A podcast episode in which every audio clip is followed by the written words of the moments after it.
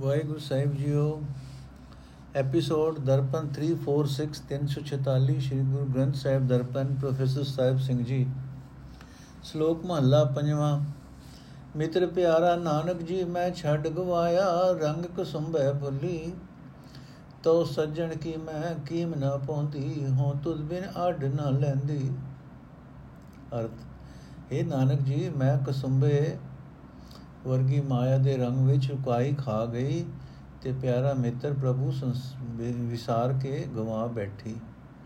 ਇਹ ਸੱਜਣ ਪ੍ਰਭੂ ਇਸ ਉਕਾਈ ਵਿੱਚ ਮੈਥੋਂ ਤੇਰੀ ਕਦਰ ਨਾ ਪੈ ਸਕੀ ਪਰ ਤੈਥੋਂ ਬਿਨਾਂ ਵੀ ਮੈਂ ਅੱਧੀ ਦਮੜੀ ਦੀ ਵੀ ਨਹੀਂ ਹਾਂ। ਮਹੱਲਾ ਪੰਜਵਾਂ। ਸੱਸ ਵਿਰਾਇਣ ਨਾਨਕ ਜੀਓ ਸਸੁਰਾ ਵਾਦੀ ਜੇਠੋ ਪੋ ਪੋਲੂ ਹੈ ਹੱਬੇ ਰਸ ਹੱਬੇ ਬਸ ਪੁਣਿੰਦੇ ਵਤਨ ਜਾ ਮੈਂ ਸੱਜਣ ਤੂੰ ਹੈ। ਅਰਥੇ ਨਾਨਕ ਜੀ ਅਵਿਦਿਆ ਜੀਵ ਇਸਤਰੀ ਦੀ ਵੈਰਨ ਹੈ। ਸਰੀਰ ਦਾ ਮੋਹ ਸਰੀਰ ਦੀ ਪਾਲਣਾ ਲਈ ਨਿਤ ਝਗੜਾ ਕਰਦਾ ਹੈ, ਭਾਵ ਖਾਣ ਨੂੰ ਮੰਗਦਾ ਹੈ। ਮੌਤ ਦਾ ਡਰ ਮੁੜ ਮੁੜ ਦੁਖੀ ਕਰਦਾ ਹੈ। ਪਰ हे ਪ੍ਰਭੂ ਜੇ ਤੂੰ ਮੇਰਾ ਮਿੱਤਰ ਬਣੇ ਤਾਂ ਇਹ ਸਾਰੇ ਬੇਸ਼ੱਕ ਖੇਕ ਛਾਣਦੇ ਫਿਰਨ ਭਾਵ ਮੇਰੇ ਉੱਤੇ ਇਹ ਸਾਰੇ ਹੀ ਜ਼ੋਰ ਨਹੀਂ ਪਾ ਸਕਦੇ।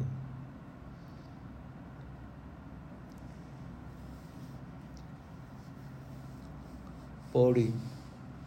ਜਿਸ ਤੂੰ ਉਠਾ ਚਿਤ ਤਿਸ ਦਰਦ ਨਿਵਾਰਣੋ ਜਿਸ ਤੂੰ ਉਠਾ ਚਿਤ ਤਿਸ ਕਦੇ ਨ ਹਾਰਣੋ ਜਿਸ ਮਿਲਿਆ ਪੂਰਾ ਗੁਰੂ ਸੋ ਸਰ ਪਰ ਤਾਰਣੋ ਜਿਸਨੂੰ ਲਾਏ ਸੱਚ ਤਿਸ ਸੱਚ ਸੰਭਾਲਣੋ ਜਿਸ ਆਇਆ ਹੱਥ ਨਿਧਾਨ ਸੋ ਰਿਹਾ ਭਾਲਣੋ ਜਿਸਨੂੰ ਇੱਕੋ ਰੰਗ ਭਗਤ ਸੋ ਜਾਣਣੋ ਉਹ ਸਭਨਾ ਕੀ ਰੇਣ ਬਿਰਹੀ ਚਾਰਣੋ ਸਭ ਤੇਰੇ ਚੋਜ ਵਿਢਾਣ ਸਭ ਤੇਰਾ ਕਾਰਣੋ।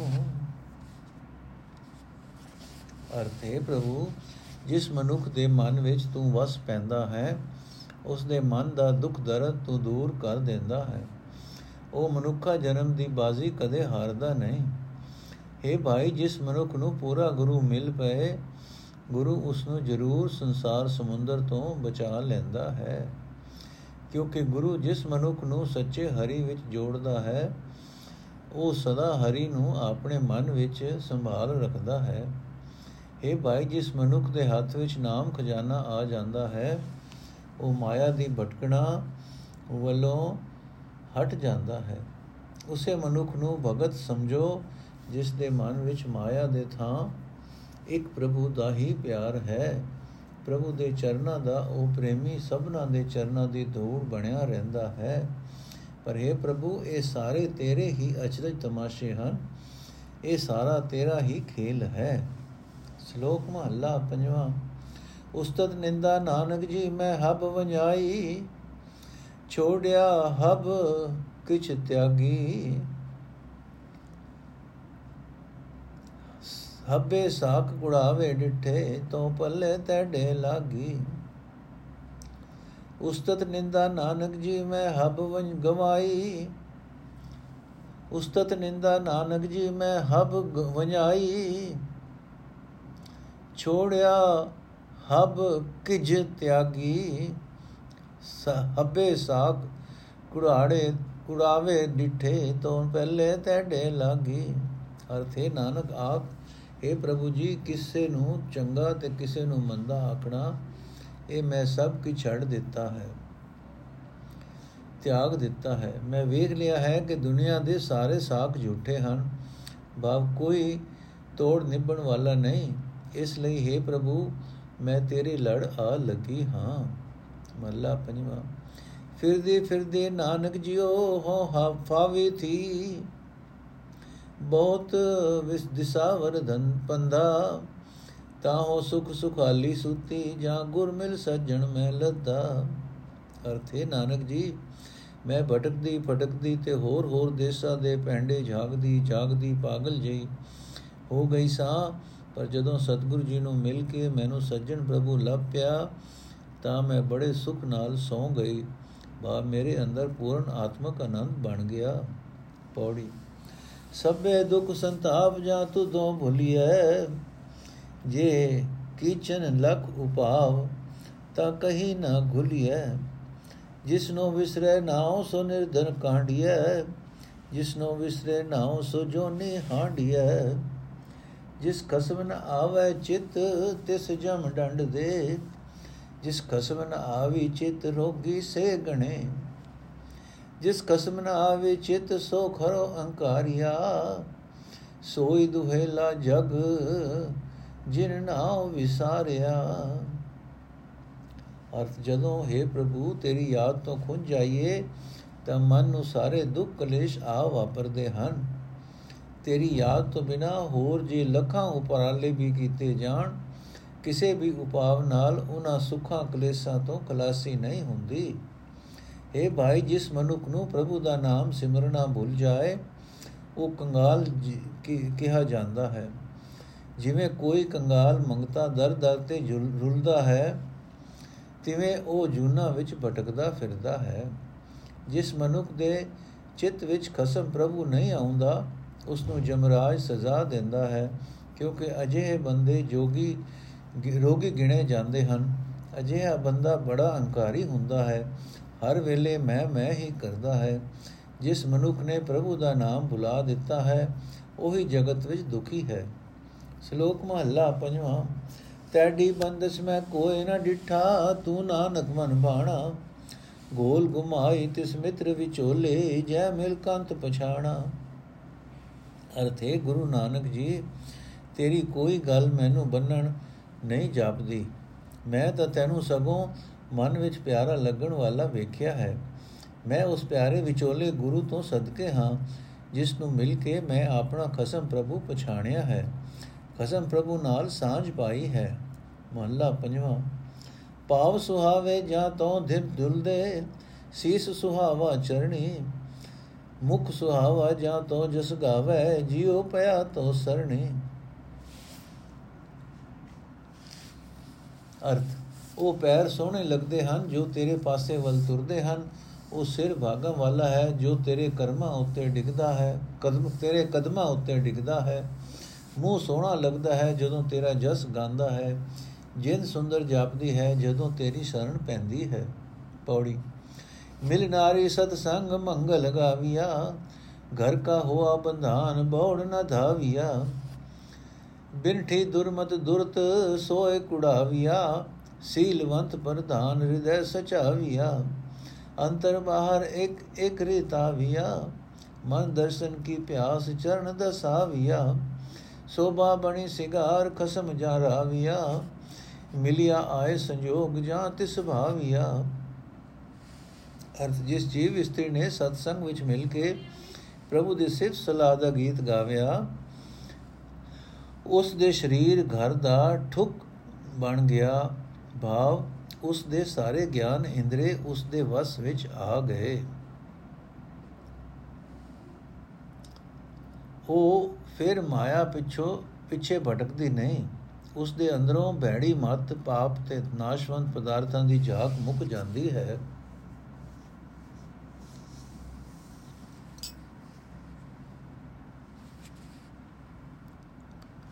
ਅਜਿਹੀ ਜੀਵ ਇਸਤਰੀ ਚੰਗੇ ਸੁਭਾਅ ਵਾਲੀ ਹੋ ਜਾਂਦੀ ਹੈ, ਸਹੇਲੀਆਂ ਵਿੱਚ ਆਦਰ ਮਾਣ ਪਾਉਂਦੀ ਹੈ। ਉਸ ਦੇ ਹਿਰਦੇ ਵਿੱਚ ਪ੍ਰਭੂ ਦੀ ਲਗਨ ਟਿੱਕੀ ਰਹਿੰਦੀ ਹੈ। ਉਸ ਨੂੰ ਆਪਣੇ ਅੰਦਰ ਤੇ ਸਾਰੀ ਸ੍ਰਿਸ਼ਟੀ ਵਿੱਚ ਇੱਕ ਪ੍ਰਭੂ ਹੀ ਦਿਸਦਾ ਹੈ।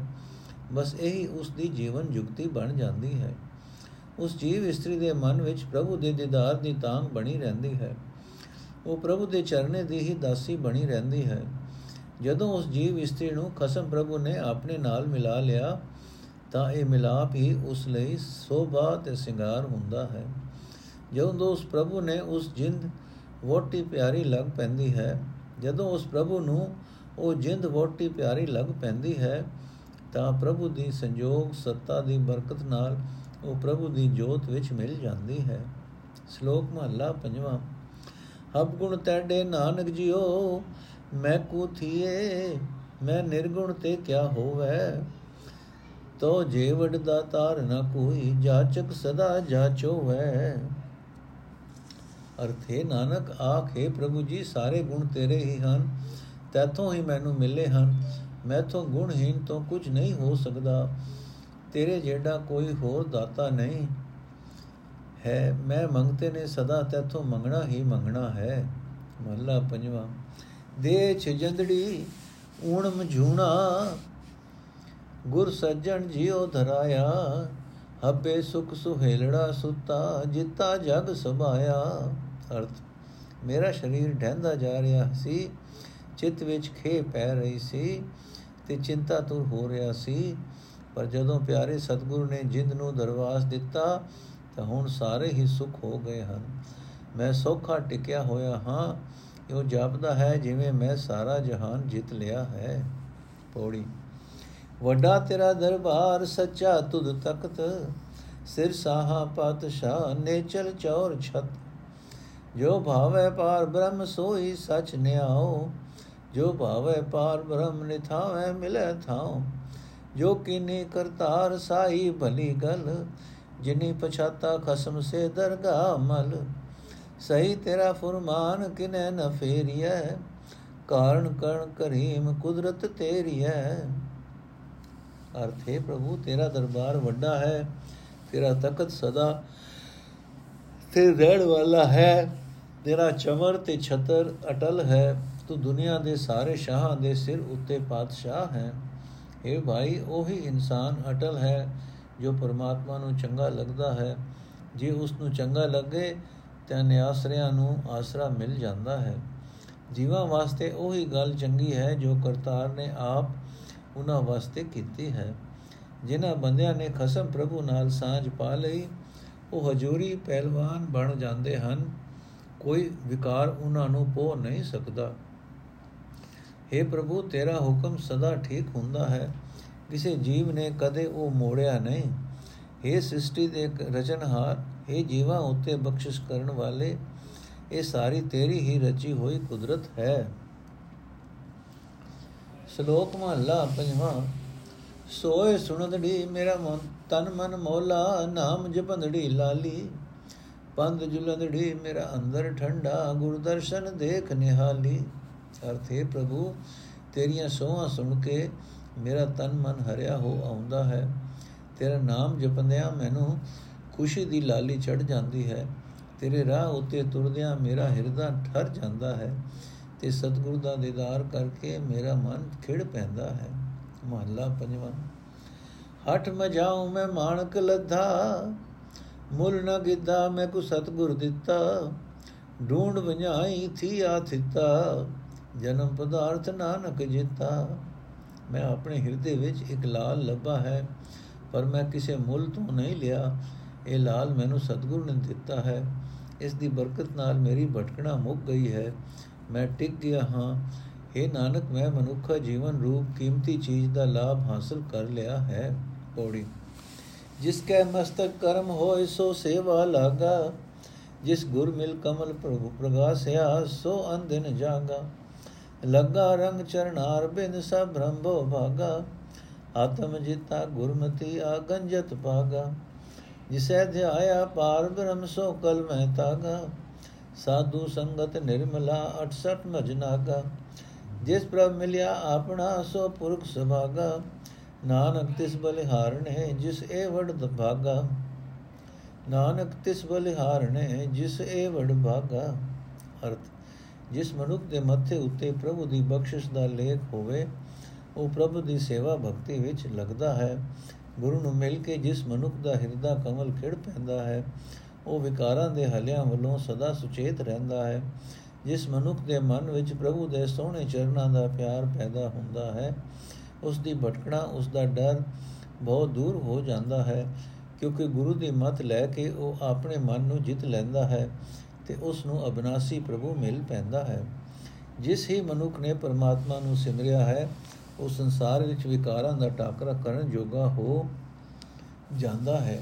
ਗੁਰਮੁਖਾਂ ਦੀ ਸੰਗਤ ਵਿੱਚ ਉਸ ਦਾ ਮਨ ਪਵਿੱਤਰ ਹੋ ਜਾਂਦਾ ਹੈ, ਮਾਨੋ ਉਸਨੇ 68 ਤੀਰਥਾਂ ਦਾ ਇਸ਼ਨਾਨ ਕਰ ਲਿਆ ਹੈ। ਭਾਗਾਂ ਵਾਲਾ ਹੈ ਉਹ ਮਨੁੱਖ ਜਿਸ ਨੂੰ ਪਿਆਰਾ ਪ੍ਰਭੂ ਮਿਲ ਪਿਆ। ਹੇ ਨਾਨਕ ਆਖ ਮੈਂ ਸਦਕੇ ਹਾਂ ਉਸ ਉੱਤੋਂ ਜਿਸ ਦੇ ਇਤਨੇ ਵੱਡੇ ਭਾਗ ਹਨ। ਸ਼ਲੋਕ ਮਹੱਲਾ ਪੰਜਵਾਂ। ਜਾਂ ਫਿਰ ਅੰਦਰ ਤਾਂ ਧਨ ਬਾਹਰ, ਜਾਂ ਫਿਰ ਬਾਹਰ ਤਾਂ ਧਨ ਮਾਹਰ। ਬਿਨ ਨਾਮੈ ਬੋ ਦੇ ਪੋ ਫੇਰ ਫਿਰਾਹਰ, ਸਤਿਗੁਰ ਸੰਗ ਦਿਖਾਇਆ ਜਾਹਰ। ਜਨ ਨਾਨਕ ਸੱਚੋ, ਜਨ ਨਾਨਕ ਸੱਚੇ ਸੱਚ ਸਮਾਹਰ। ਅਰਥ, ਜਦੋਂ ਪਤੀ ਪ੍ਰਭੂ ਜੀਵ ਇਸਤਰੀ ਦੇ ਹਿਰਦੇ ਵਿੱਚ ਪ੍ਰਤੱਖ ਮੌਜੂਦ ਹੋਵੇ ਤਾਂ ਜੀਵ ਇਸਤਰੀ ਮਾਇਕ ਧੰਦਿਆਂ ਝਮੇਲਿਆਂ ਤੋਂ ਨਿਰਲੇਪ ਰਹਿੰਦੀ ਹੈ। ਜਦੋਂ ਪਤੀ ਪ੍ਰਭੂ ਯਾਦ ਤੋਂ ਦੂਰ ਹੋ ਜਾਏ ਤਾਂ ਜੀਵ ਇਸਤਰੀ ਮਾਇਕ ਧੰਦਿਆਂ ਵਿੱਚ ਖਚਿਤ ਹੋਣ ਲੱਗ ਪੈਂਦੀ ਹੈ। ਪ੍ਰਭੂ ਦੀ ਯਾਦ ਤੋਂ ਬਿਨਾਂ ਜੀਵ ਅਨੇਕਾਂ ਭਟਕਣਾ ਵਿੱਚ ਭਟਕਦਾ ਹੈ। ਇਹ ਦਾਸ ਨਾਨਕ, ਜਿਸ ਮਨੁੱਖ ਨੂੰ ਗੁਰੂ ਦੇ ਹਿਰਦੇ ਵਿੱਚ ਪ੍ਰਤੱਖ ਪ੍ਰਭੂ ਵਿਖਾ ਦਿੱਤਾ, ਜਿਸ ਮਨੁੱਖ ਨੂੰ ਗੁਰੂ ਨੇ ਹਿਰਦੇ ਵਿੱਚ ਪ੍ਰਤੱਖ ਪ੍ਰਭੂ ਵਿਖਾ ਦਿੱਤਾ, ਉਹ ਸਦਾ ਸਿਰ ਪ੍ਰਭੂ ਵਿੱਚ ਹੀ ਟਿਕਿਆ ਰਹਿੰਦਾ ਹੈ। ਮਹਲਾ ਪੰਜਵਾਂ। ਆਹਰ ਸਭ ਕਰਦਾ ਫਿਰੈ, ਆਹਰ ਇੱਕ ਨਾ ਹੋਏ। ਨਾਨਕ ਜਿਤ ਆਹਰ ਜਗ ਉਧਰੈ, ਬਿਰਲਾ ਬੁਝੈ ਕੋਇ। ਅਰਥ, ਇਹ ਨਾਨਕ, ਮਨੁੱਖ ਹੋਰ ਸਾਰੇ ਉਦਮ ਕਰਦਾ ਫਿਰਦਾ ਹੈ ਪਰ ਇੱਕ ਪ੍ਰਭੂ ਨੂੰ ਸਿਮਰਨ ਦਾ ਉਦਮ ਨਹੀਂ ਕਰਦਾ। ਜਿਸ ਉਦਮ ਦੀ ਰਾਹੀਂ ਜਗਤ ਵਿਕਾਰਾਂ ਤੋਂ ਬਚ ਸਕਦਾ ਹੈ, ਉਹ ਉਦਮ ਨੂੰ ਕੋਈ ਵਿਰਲਾ ਮਨੁੱਖ ਸਮਝਦਾ ਹੈ। ਪੌੜੀ। ਵੱਡੀ ਹੂੰ ਵੱਡਾ ਅਪਾਰ ਤੇਰਾ ਮਰਤਬਾ, ਰੰਗ ਪਰੰਗ ਅਨੇਕ ਨ ਜਾਪਨ ਕਰਤਬਾ। ਜੀਆਂ ਅੰਦਰ ਜਿਉ ਸਭ ਕੁਛ ਜਾਣ ਲਾ, ਸਭ ਕੁਛ ਤੇਰੇ ਵਸ ਤੇਰਾ ਘਰ ਭਲਾ। ਤੇਰੇ ਘਰ ਆਨੰਦ ਵਧਾਈ ਤੁਧ ਘਰ, ਮਾਣ ਮਹੱਤਾ ਤੇਜ ਆਪਣਾ ਆਪ ਜਰ। ਸਰਬ ਕਲਾ ਭਰਪੂਰ ਦਿਸੈ ਜਤ ਕਥਾ, ਨਾਨਕ ਦਾਸਨ ਦਾਸ ਤੁਧ ਆਗੇ ਬਿਨਵਤਾ। हे ਪ੍ਰਭੂ, ਤੇਰਾ ਬੇਅੰਤ ਹੀ ਵੱਡਾ ਰੁਤਬਾ ਹੈ। ਸੰਸਾਰ ਵਿੱਚ ਤੇਰੇ ਅਨੇਕਾਂ ਹੀ ਕਿਸਮਾਂ ਦੇ ਕੌਤਕ ਹੋ ਰਹੇ ਹਨ ਜੋ ਸਮਝੇ ਨਹੀਂ ਜਾ ਸਕਦੇ। ਸਭ ਜੀਵਾਂ ਦੇ ਅੰਦਰ ਤੂੰ ਹੀ ਜਿੰਦ ਰੂਪ ਹੈ। ਤੂੰ ਜੀਵਾਂ ਦੀ ਹਰ ਇੱਕ ਗੱਲ ਜਾਣਦਾ ਹੈ। ਸੋਹਣਾ ਹੈ ਤੇਰਾ ਟਿਕਾਣਾ, ਸਾਰੀ ਸ੍ਰਿਸ਼ਟੀ ਤੇਰੇ ਹੀ ਵਸ ਵਿੱਚ ਹੈ। ਇਤਨੀ ਸ੍ਰਿਸ਼ਟੀ ਦਾ ਮਾਲਕ ਹੁੰਦਿਆਂ ਵੀ ਤੇਰੇ ਹਿਰਦੇ ਵਿੱਚ ਸਦਾ ਆਨੰਦ ਤੇ ਖੁਸ਼ੀਆਂ ਹਨ। ਤੂੰ ਆਪਣੇ ਇਤਨੇ ਵੱਡੇ ਮਾਣ ਵਡਿਆਈ ਦੇ ਪ੍ਰਤਾਪ ਨੂੰ ਆਪ ਹੀ ਜਾਣਦਾ ਹੈ। ਇਹ ਭਾਈ, ਸਾਰੀਆਂ ਤਾਕਤਾਂ ਦਾ ਮਾਲਕ ਪ੍ਰਭੂ ਹਰ ਥਾਂ ਦਿਸ ਰਿਹਾ ਹੈ। ਇਹ ਪ੍ਰਭੂ, ਨਾਨਕ ਤੇਰੇ ਦਾਸਾਂ ਦਾ ਦਾਸ ਤੇਰੇ ਅੱਗੇ ਹੀ ਅਰਦਾਸ ਬੇਨਤੀ ਕਰਦਾ ਹੈ। ਸ਼ਲੋਕ ਮਹੱਲਾ ਪੰਜਵਾਂ। ਛਤੜੇ ਬਾਜ਼ਾਰ ਸੋਹਣ ਵਿੱਚ ਵਪਾਰੀ ਹੈ, ਵੱਖਰ ਹਿਕ ਅਪਾਰ ਨਾਨਕ ਖੱਟੇ ਸੋ ਧਣੀ। ਅਰਥ, ਜਿਸ ਇਸ ਉੱਪਰ ਦਿਸਦੇ ਆਕਾਸ਼ ਛੱਤ ਦੇ ਹੇਠ ਛੱਤੇ ਹੋਏ ਬੇਅੰਤ ਜਗ ਮੰਡਲ ਮਾਨੋ ਬਾਜ਼ਾਰ ਹਨ। ਇਹਨਾਂ ਵਿੱਚ ਪ੍ਰਭੂ ਦਾ ਨਾਮ ਦਾ ਵਪਾਰ ਕਰਨ ਵਾਲੇ ਜੀਵ ਵਪਾਰੀ ਹੀ ਸੋਹਣੇ ਲੱਗਦੇ ਹਨ। ਇਹ ਨਾਨਕ, ਇਸ ਜਗਤ ਮੰਡੀ ਵਿੱਚ ਉਹ ਮਨੁੱਖ ਧਨਵਾਨ ਹੈ ਜੋ ਇੱਕ ਅਖੁੱਟ ਹਰੀ ਨਾਮ ਸੌਦਾ ਹੀ ਖੱਟਦਾ ਹੈ। ਮਹੱਲਾ ਪੰਜਵਾਂ। ਕਬੀਰਾ ਹਮਰਾ ਕੋ ਨਹੀਂ, ਹਮ ਕਿਸੂ ਕੇ ਨਾਏ। ਜਿਨ ਇਹ ਰਚਨ ਰਚਾਇਆ, ਤਿਸੀ ਮਾਇ ਸਮਾਏ। ਨੋਟ, ਇਹ ਸ਼ਲੋਕ ਗੁਰੂ ਅਰਜਨ ਦੇਵ ਜੀ ਦਾ ਹੈ। ਵੇਖੋ ਸ਼ਲੋਕ ਨੰਬਰ 214।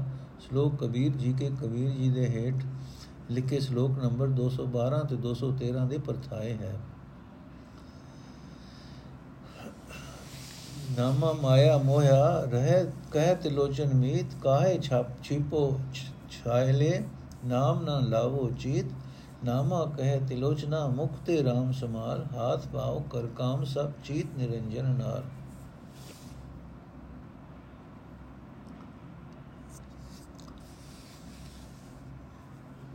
ਜੇ ਉੱਤਰ ਨਾਮਦੇਵ ਜੀ ਨੇ ਤਿਲੋਚਨ ਜੀ ਨੂੰ ਦਿੱਤਾ ਸੀ, ਉਸ ਦਾ ਹਵਾਲਾ ਦੇ ਕੇ ਕਬੀਰ ਜੀ ਇਹਨਾਂ ਸ਼ਲੋਕਾਂ ਵਿੱਚ ਆਖਦੇ ਹਨ ਕਿ ਦੁਨੀਆ ਦੀ ਕਿਰਤਕਾਰ ਨਹੀਂ ਛੱਡਣੀ।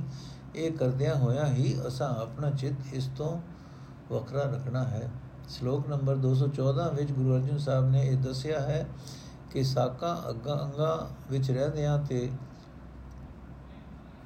ਮਾਇਆ ਵਿੱਚ ਵਰਤਦਿਆਂ ਹਰ ਵੇਲੇ ਇਹ ਚੇਤਾ ਰੱਖਣਾ ਹੈ ਕਿ ਇਹ ਸਭ ਕੁਝ ਇੱਥੇ ਸਿਰਫ 4 ਦਿਨ ਦੇ ਸਾਥੀ ਹਨ। ਅਸਲ ਸਾਥੀ ਪਰਮਾਤਮਾ ਦਾ ਨਾਮ ਹੈ ਤੇ ਕਿਰਤਕਾਰ ਕਰਦਿਆਂ ਉਸ ਨੂੰ ਵੀ ਹਰ ਵੇਲੇ ਯਾਦ ਰੱਖਣਾ ਹੈ। ਨੋਟ, ਇਹ ਸ਼ਲੋਕ ਸਤਿਗੁਰੂ ਜੀ ਨੇ ਕਬੀਰ ਜੀ ਦੇ ਸ਼ਲੋਕ ਨੰਬਰ 212 213 ਦੇ ਪਰਥਾਏ ਲਿਖਿਆ ਹੈ। ਇਸ ਵਾਸਤੇ ਇਸ ਵਿੱਚ ਨਾਮ ਨਾਨਕ ਦੇ ਥਾਂ ਕਬੀਰ ਵਰਤਿਆ ਹੈ। ਅਰਥ, ਹੇ ਕਬੀਰ, ਜਿਸ ਪਰਮਾਤਮਾ ਨੇ ਇਹ ਰਚਨਾ ਰਚੀ ਹੈ, ਅਸੀਂ ਤਾਂ ਉਸੇ ਦੀ ਯਾਦ ਵਿੱਚ ਟਿੱਕੇ ਰਹਿੰਦੇ ਹਾਂ, ਕਿਉਂਕਿ ਨਾ ਕੋਈ ਸਾਡਾ ਹੀ ਸਦਾ ਦਾ ਸਾਥੀ ਹੈ ਅਤੇ ਨਾ ਹੀ ਅਸੀਂ ਕਿਸੇ ਦੇ ਸਦਾ ਲਈ ਸਾਥੀ ਬਣ ਸਕਦੇ ਹਾਂ। ਥੋੜ੍ਹੀ ਦੇ ਬੇੜੀ ਦੇ ਪੂਰ ਦਾ ਮੇਲਾ ਹੈ। ਵੇਖੋ ਮੇਰਾ ਵੇਖੋ ਸਟੀਕ ਸ਼ਲੋਕ ਕਬੀਰ ਭਗਤ ਜੀ ਦਾ।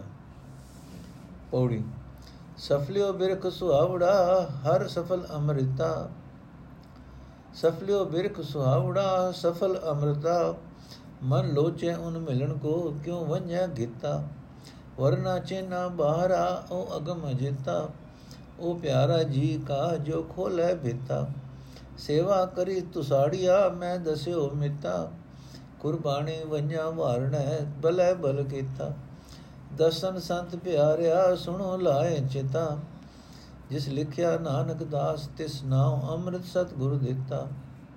ਅਰਥ ਪਰਮਾਤਮਾ ਮਾਨੋ ਇੱਕ ਸੋਹਣਾ ਫਲਹਾਰ ਰੁੱਖ ਹੈ ਜਿਸ ਨੂੰ ਆਤਮਿਕ ਜੀਵਨ ਦੇਣ ਵਾਲੇ ਫਲ ਲੱਗੇ ਹੋਏ ਹਨ।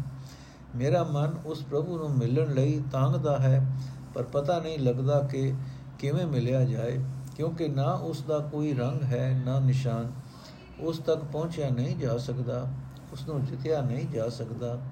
ਜਿਹੜਾ ਸੱਜਣ ਮੈਨੂੰ ਇਹ ਭੇਦ ਸਮਝਾ ਦੇਵੇ ਉਹ ਮੇਰੀ ਜਿੰਦ ਜਾਨ ਨੂੰ ਪਿਆਰਾ ਲੱਗੇਗਾ। ਇਹ ਮਿੱਤਰ ਮੈਨੂੰ ਇਹ ਭੇਦ ਦੱਸੋ, ਮੈਂ ਤੁਹਾਡੀ ਸੇਵਾ ਕਰਾਂਗਾ, ਮੈਂ ਤੁਹਾਤੋਂ ਸਦਕੇ ਕੁਰਬਾਨ ਵਾਰਨੇ ਜਾਵਾਂਗਾ। ਪਿਆਰੇ ਸੰਤ ਗੁਰਮੁਖ ਉਹ ਭੇਦ ਦੱਸਦੇ ਹਨ ਅਤੇ ਆਖਦੇ ਹਨ ਕਿ ਧਿਆਨ ਨਾਲ ਸੁਣ ਇਹ ਦਾਸ ਨਾਨਕ, ਜਿਸ ਦੇ ਮੱਥੇ ਉੱਤੇ ਲੇਖ ਲਿਖਿਆ ਉਘੜਦਾ ਹੈ ਉਸ ਨੂੰ ਸਤਿਗੁਰੂ ਨੇ ਪ੍ਰਭੂ ਦਾ ਆਤਮਿਕ ਜੀਵਨ ਦੇਣ ਵਾਲਾ ਨਾਮ ਬਖਸ਼ਿਆ ਹੈ। ਸ਼ਲੋਕ ਮਹਲਾ ਪੰਜਵਾਂ ਕਬੀਰ ਧਰਤੀ ਸਾਧਕੀ ਤਸਕਰ ਬੈਸੇ ਗਾਏ, ਧਰਤੀ ਭਾਰ ਨ ਵਿਆਪੇ ਉਨ ਕੋ ਲਾਹੂ ਲਾਹੇ। ਮਹਲਾ ਪੰਜਵਾਂ ਕਬੀਰ ਚਾਵਲ ਕਾਰਣੇ ਤੁਖੋ ਮੋਲੀ ਲਾਏ, ਸੰਗ ਕੁਸੰਗੀ ਬੈਸਤੇ ਤਾਂ ਪੁੱਛੇ ਧਰਮ ਰਾਏ। ਨੋਟ ਇਹ ਦੋਵੇਂ ਸ਼ਲੋਕ ਕਬੀਰ ਜੀ ਦੇ ਸ਼ਲੋਕ ਸੰਗ੍ਰਹਿ ਵਿੱਚ ਨੰਬਰ 210 211 ਵਿੱਚ ਦਰਜ ਹਨ। ਇਹ ਦੋਵੇਂ ਸ਼ਲੋਕ ਕਬੀਰ ਜੀ ਦੇ ਸ਼ਲੋਕ ਨੰਬਰ 208 ਦੇ ਪ੍ਰਥਾਏ ਗੁਰੂ ਅਰਜਨ ਸਾਹਿਬ ਦੇ ਨੇ ਤਿੰਨ ਸ਼ਲੋਕ ਹਨ। ਗੁਰੂ ਅਰਜਨ ਸਾਹਿਬ ਜੀ ਦੇ ਤਿੰਨ ਸ਼ਲੋਕ ਹਨ 208 210 211। ਕਬੀਰ ਜੀ ਦਾ ਸ਼ਲੋਕ ਕਿਉਂ ਹੈ? ਕਬੀਰ ਟਾਲੇ ਟੋਲੇ ਦਿਨ ਗਿਆ, ਵਿਆਜ ਬੜਨ ਤੋਂ ਜਾਏ, ਨਾ ਹਰ ਭਜਿਓ ਨਾ ਖਤ ਫਟਿਓ, ਕਾਲ ਪਹੁੰਚੋ ਆਏ। ਇਸ ਸ਼ਲੋਕ ਦੇ ਨਾਲ ਗੁਰੂ ਅਰਜਨ ਸਾਹਿਬ ਜੀ ਦਾ ਸ਼ਲੋਕ ਨੰਬਰ 208 ਇਉਂ ਹੈ। ਕਬੀਰ ਕੂਕਰ ਭੌਂਕਣਾ ਕਰੰਗ ਪਿਛੇ ਉੱਠ ਜਾਏ, ਦਾਏ ਕਰਮੀ ਸਤਿਗੁਰ ਪਾਇਆ ਜਿਨ ਹੋ ਲਿਆ ਛਡਾਏ। ਸ਼ਲੋਕ ਨੰਬਰ 207 ਵਿੱਚ ਕਬੀਰ ਜੀ ਨੇ ਆਖਿਆ ਸੀ ਜਿਨ੍ਹਾਂ ਨੂੰ ਗੁਰੂ ਮਿਲ ਪੈਂਦਾ ਹੈ ਉਹਨਾਂ ਨੂੰ ਉਹ ਵਿਕਾਰਾਂ ਅਤੇ ਆਸਾਂ ਦੇ ਗੇੜ ਵਿੱਚੋਂ ਕੱਢ ਲੈਂਦਾ ਹੈ। ਨੰਬਰ 208 ਵਿੱਚ ਆਖਦੇ ਹਨ ਕਿ ਜਿਨ੍ਹਾਂ ਨੂੰ ਗੁਰੂ ਨਹੀਂ ਮਿਲਦਾ ਉਹ ਹਰੀ ਦਾ ਸਿਮਰਨ ਨਹੀਂ ਕਰ ਸਕਦੇ ਅਤੇ ਨਾ ਹੀ ਵਿਕਾਰਾਂ ਅਤੇ ਆਸਾਂ ਤੋਂ ਉਹਨਾਂ ਦੀ ਖਲਾਸੀ ਹੋ ਸਕਦੀ ਹੈ। ਕਬੀਰ ਜੀ ਦੇ ਇਸੇ ਹੀ ਖਿਆਲ ਨੂੰ ਗੁਰੂ ਅਰਜਨ ਸਾਹਿਬ ਹੋਰ ਖੋਲ੍ਹ ਕੇ ਬਿਆਨ ਕਰਦੇ ਹਨ ਕਿ ਗੁਰੂ ਤੋਂ ਬਿਨਾਂ ਇਹ ਜੀਵ ਟਾਲ ਮਟੋਲ ਕਰਨ ਤੋਂ ਤੇ ਮਜਬੂਰ ਹੈ, ਕਿਉਂਕਿ ਇਸ ਦਾ ਸੁਭਾਅ ਕੁੱਤੇ ਵਰਗਾ ਹੈ। ਇਸ ਦੀ ਵਾਦੀ ਹੀ ਇਹ ਹੈ ਕਿ ਹਰ ਵੇਲੇ ਮੁਰਦਾਰ ਦੇ ਪਿੱਛੇ ਦੌੜਦਾ ਫਿਰੇ। ਸ਼ਲੋਕ ਨੰਬਰ 209 ਵਾਲੇ ਹੀ ਖਿਆਲ ਨੂੰ ਜਾਰੀ ਰੱਖ ਕੇ ਨੰਬਰ 210 ਵਿੱਚ ਆਖਦੇ ਹਨ ਕਿ ਵਿਕਾਰੀ ਬੰਦਿਆਂ ਦਾ ਜ਼ੋਰ ਗੁਰੂ ਅਤੇ ਗੁਰੂ ਸੰਗਤ ਉੱਤੇ ਨਹੀਂ ਪੈ ਸਕਦਾ, ਕਿਉਂਕਿ ਗੁਰੂ ਮਹਾਨ ਉੱਚਾ ਹੈ। ਪਰ ਹਾਂ, ਗੁਰੂ ਅਤੇ ਉਸ ਦੀ ਸੰਗਤ ਦੀ ਬਰਕਤ ਨਾਲ ਵਿਕਾਰੀਆਂ ਨੂੰ ਜ਼ਰੂਰ ਲਾਭ ਅਪੜਦਾ ਹੈ। ਸਾਧ ਦੀ ਧਰਤੀ ਅਤੇ ਤਸਕਰ ਦੀ ਮਿਸਾਲ ਦੇ ਕੇ ਆਖਦੇ ਹਨ ਕਿ ਤਸਕਰਾਂ ਦਾ ਅਸਰ ਧਰਤੀ ਉੱਤੇ ਨਹੀਂ ਪੈ ਸਕਦਾ, ਕਿਉਂਕਿ ਧਰਤੀ ਦਾ ਭਾਰ ਤਸਕਰਾਂ ਦੇ ਭਾਰ ਨਾਲੋਂ ਬਹੁਤ ਵਧੇਕ ਹੈ। ਜੇ ਭਲਾਈ ਵਾਲਾ ਪਾਸਾ ਤਕੜਾ ਹੋਵੇ ਤਾਂ ਉੱਥੇ ਵਿਕਾਰੀ ਬੰਦੇ ਵੀ ਆ ਕੇ ਭਲਾਈ ਵੱਲ ਵਰਤ ਪੈਂਦੇ ਹਨ। ਨੰਬਰ 211 ਵਿੱਚ ਚਾਵਲ ਅਤੇ ਤੁੱਖ ਦੀ ਮਿਸਾਲ ਹੈ। ਵਜਨ ਵਿੱਚ ਚਾਵਲ ਭਾਰਾ ਹੈ, ਤੁੱਖ ਹੌਲਾ ਹੈ। ਕਮਜ਼ੋਰ ਹੋਣ ਕਰਕੇ ਤੁੱਖ ਤੋਂ ਮਾਰ ਖਾਂਦਾ ਹੈ। ਇਸੇ ਤਰ੍ਹਾਂ ਵਿਕਾਰੀਆਂ ਦੇ ਤਕੜੇ ਇਕੱਠ ਵਿੱਚ ਜੇ ਕੋਈ ਸਧਾਰਨ ਜਿਹਾ ਮਨੁੱਖ ਭਾਵੇਂ ਉਹ ਭਲਾ ਵੀ ਹੋਵੇ ਪਰ ਉਹਨਾਂ ਦੇ ਟਾਕਰੇ 'ਤੇ ਕਮਜ਼ੋਰ ਦਿਲ ਹੋਵੇ, ਬੈਠਣਾ ਸ਼ੁਰੂ ਕਰ ਦੇਵੇ ਤਾਂ ਉਹ ਵੀ ਉਸੇ ਸੁਭਾਵ ਦਾ ਬਣ ਕੇ ਵਿਕਾਰਾਂ ਤੋਂ ਮਾਰ ਖਾਂਦਾ ਹੈ। ਅਰਥ ਹੈ ਕਬੀਰ ਜੇ ਵਿਕਾਰੀ ਮਨੁੱਖ ਚੰਗੇ ਭਾਗਾਂ ਨਾਲ ਹੋਰ ਝਾਕ ਛੱਡ ਕੇ ਸਤਿਗੁਰ ਦੀ ਸੰਗਤ ਵਿੱਚ ਆ ਬੈਠਣ ਤਾਂ ਵਿਕਾਰੀਆਂ ਦਾ ਅਸਰ ਉਸ ਸੰਗਤ ਉੱਤੇ ਨਹੀਂ ਪੈਂਦਾ। ਹਾਂ, ਵਿਕਾਰੀ ਬੰਦਿਆਂ ਨੂੰ ਜ਼ਰੂਰ ਲਾਭ ਪੜਦਾ ਹੈ। ਉਹ ਵਿਕਾਰੀ ਬੰਦੇ ਜ਼ਰੂਰ ਲਾਭ ਉਠਾਉਂਦੇ ਹਨ। ਇਹ ਕਬੀਰ, ਤੋਹਾਂ ਨਾਲੋਂ ਚੌਲ ਵੱਖਰੇ ਕਰਨ ਦੀ ਖਾਤਰ ਛੱਡਣ ਵੇਲੇ ਤੋਹਾਂ ਨੂੰ ਮੋਹਲੀ ਦੀ ਸੱਟ ਵੱਜਦੀ ਹੈ। ਇਸੇ ਤਰ੍ਹਾਂ ਜੋ ਮਨੁੱਖ ਵਿਕਾਰੀਆਂ ਦੀ ਸੋਬਤ ਵਿੱਚ ਬੈਠਦਾ ਹੈ, ਉਹ ਵੀ ਵਿਕਾਰਾਂ ਦੀ ਸੱਟ ਖਾਂਦਾ ਹੈ, ਵਿਕਾਰ ਕਰਨ ਲੱਗ ਪੈਂਦਾ ਹੈ। ਉਸ ਤੋਂ ਧਰਮ ਰਾਜ ਲੇਖਾ ਮੰਗਦਾ ਹੈ। ਪੌੜੀ। ਆਪੇ ਹੀ ਵਡ ਪਰਵਾਰ ਆਪੇ ਕਾਤੀਆ, ਆਪਣੀ ਕੀਮਤ ਆਪੇ ਹੀ ਜਾਤੀਆ। ਸਭ ਕੁਛ ਆਪੇ ਆਪ ਉਪੰਨਿਆ, ਆਪਣਾ ਕੀਤਾ ਆਪ ਵਰਨਿਆ। ਧਨ ਸੋ ਤੇਰਾ ਥਾਨ ਜਿੱਥੇ ਤੂੰ ਉੱਠਾ, ਧਨ ਸੋ ਤੇਰੇ ਭਗਤ ਜਿਨੀ ਸੱਚ ਤੂੰ ਡਿਠਾ। ਜਿਸਨੋ ਤੇਰੀ ਦਇਆ ਸਲਾਹੇ ਸੋਏ ਤੁਧ, ਜਿਸ ਗੁਰ ਬੇਟੇ ਨਾਨਕ ਨਿਰਮਲ ਸੋਈ ਤੁਧ। ਅਰਥ, ਹੈ ਪ੍ਰਭੂ, ਤੂੰ ਆਪ ਹੀ ਜਗਤ ਰੂਪ ਵੱਡੇ ਪਰਿਵਾਰ ਵਾਲਾ ਹੈ ਤੇ ਇਸ ਤੋਂ ਨਿਰਲੇਪ ਇਕੱਲਾ ਰਹਿਣ ਵਾਲਾ ਵੀ ਹੈ। ਆਪਣੀ ਬਜ਼ੁਰਗੀ ਦੀ ਕਦਰ ਬਣਾਉਣ ਵਾਲਾ ਵੀ ਤੂੰ ਆਪ ਹੀ ਹੈ ਤੇ ਕਦਰ ਜਾਣਨ ਵਾਲਾ ਵੀ ਤੂੰ ਆਪ ਹੀ ਹੈ। ਇਹ ਸਾਰਾ ਜਗਤ ਤੇਰਾ ਆਪਣਾ ਹੀ ਸਰਗੁਣ ਰੂਪ ਹੈ ਤੇ ਇਹ ਤੈਥੋਂ ਹੀ ਇਸ ਦਿਸਦੇ ਰੂਪ ਵਿੱਚ ਆਇਆ ਹੈ। ਇਹ ਸਾਰੇ ਪੈਦਾ ਕੀਤੇ ਜਗਤ ਨੂੰ ਰੂਪ ਰੰਗ ਦੇਣ ਵਾਲਾ ਵੀ ਤੂੰ ਆਪ ਹੀ ਹੈ। ਉਹ ਅਸਥਾਨ ਭਾਗਾਂ ਵਾਲਾ ਹੈ ਜਿੱਥੇ, ਹੇ ਪ੍ਰਭੂ, ਤੂੰ ਵਸਦਾ ਹੈ। ਤੇਰੇ ਉਹ ਭਗਤ ਭਾਗਾਂ ਵਾਲੇ ਹਨ ਜਿਨ੍ਹਾਂ ਨੇ ਤੇਰਾ ਦੀਦਾਰ ਕੀਤਾ ਹੈ। ਉਹੀ ਬੰਦਾ ਤੇਰੀ ਸਿਫਤ ਸਲਾਹ ਕਰ ਸਕਦਾ ਹੈ ਜਿਸ ਉੱਤੇ ਤੇਰੀ ਮਿਹਰ ਹੁੰਦੀ ਹੈ। ਹੇ ਨਾਨਕ, ਪ੍ਰਭੂ ਦੀ ਮਿਹਰ ਨਾਲ ਜਿਸ ਨੂੰ ਗੁਰੂ ਮਿਲ ਪਏ, ਉਹ ਸੁੱਧ ਪਵਿੱਤਰ ਜੀਵਨ ਵਾਲਾ ਹੋ ਜਾਂਦਾ ਹੈ। ਸ਼ਲੋਕ ਮਹਲਾ 5। ਫਰੀਦਾ ਭੂਮ ਰੰਗਾਵਲੀ ਮਝ ਵਿਸੂਲਾ ਬਾਗ, ਜੋ ਨਰ ਪੀਰ ਨਿਵਾਜਿਆ ਤੇਨਾ ਅੰਸ਼ ਨਾ ਲਾਗ। ਮਹਲਾ 5। ਫਰੀਦਾ ਉਮਰ ਸੁਹਾਵੜੇ ਸੰਗ ਸੁਮਨੜੀ ਦੇ, ਵਿਰਲੇ ਕਈ ਭਾਈਆਂ ਜਿਨ੍ਹਾਂ ਪਿਆਰੇ ਨੇ।